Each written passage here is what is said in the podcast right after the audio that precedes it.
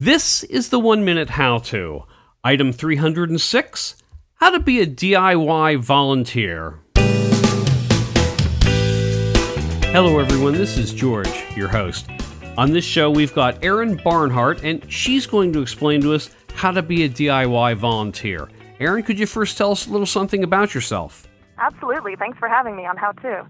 I'm the manager of volunteerism initiatives with an organization called Idealist.org, and we're an international nonprofit organization that serves as a, a, comprehensive online resource for the global nonprofit and voluntary sectors. You can go to our site and find more than 79,000 nonprofit organizations around the globe. You find jobs with nonprofit organizations, volunteer and internship opportunities, events, resources. All of this is in English, Spanish, and French. And you can also find that we have on the ground career fairs and graduate degree fairs and global volunteering fairs, as well as resource centers for everyone from job seekers to volunteers to young people. So just a ton of stuff on there to help people connect with organizations and ideas around the globe.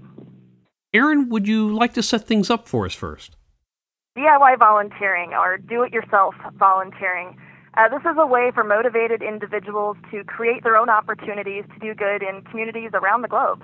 Also known as entrepreneurial volunteering, it's pretty much a choose your own adventure for getting involved. You decide what, when, how, and where you'd like to volunteer.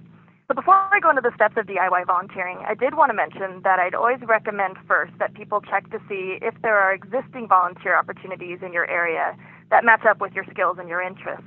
Uh, some great resources for finding an opportunity to volunteer include idealist.org, Volunteer Match, Craigslist, and as well as local and regional volunteer centers. Now, that said, though, there may be times when you have an idea, skill, or an interest that you just can't find the right volunteer outlet for, which is where we find DIY volunteering. Okay, Erin, if you're ready, then you've got 60 seconds. Excellent. Thank you so much. The first step for the DIY volunteer should be to explore your motivations and goals for volunteering. What do you care about? What types of issues or causes do you want to help make a difference? What would you like to accomplish or learn? And also take a little time to think about your assets as a volunteer. Now, I don't mean money here, but rather the skills and experiences you can contribute. Next up, make a rough plan of what kind of role or project you'd like to do as a volunteer. Be as specific as possible and include things like what kinds of resources you need. Do you need tools? Do you need access to a computer? As well as a timeline for what you'd like to accomplish. Once you feel like you have a pretty good draft of a volunteer plan, it's time to start finding the right organization to partner with. Now start with the people and organizations you already know. Where do your friends, family, or colleagues volunteer? What nonprofit or government organizations do they know that might fit your interests? And finally, if you still can't find a good organizational partner, you can always launch your own project or initiative. Rally your friends, family, or coworkers to get involved in your idea, or develop your own network of DIY volunteers. I've never thought of using volunteering to help with current skills. Can you expand on this just a little? This can be anything from acquiring new skills, learning more about a particular job or career you're considering, or reaching a goal like a certain number of meals served or miles of beach cleaned, meeting new people to help expand your personal professional networks, or even simply just to have some fun. Uh, don't forget to also consider what you'd like to do as a volunteer. Are you up for volunteering in an office, or would you rather spend your time outdoors? Do you want to work directly with the public, or would you prefer behind the scenes doing things like capacity building? You mentioned partnering with an organization, but what if you don't know if there's one in your area of interest?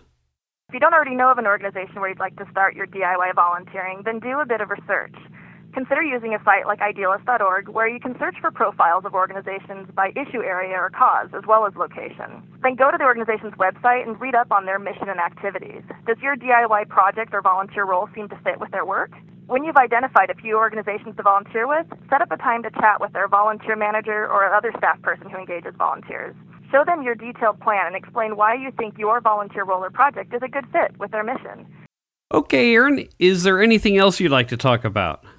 The only other thing I would say is there's so many great reasons to volunteer. Everything from I want to save the world to I want to learn a new skill.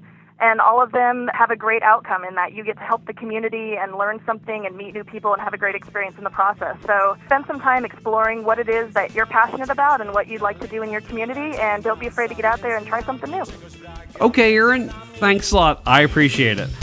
Thank you.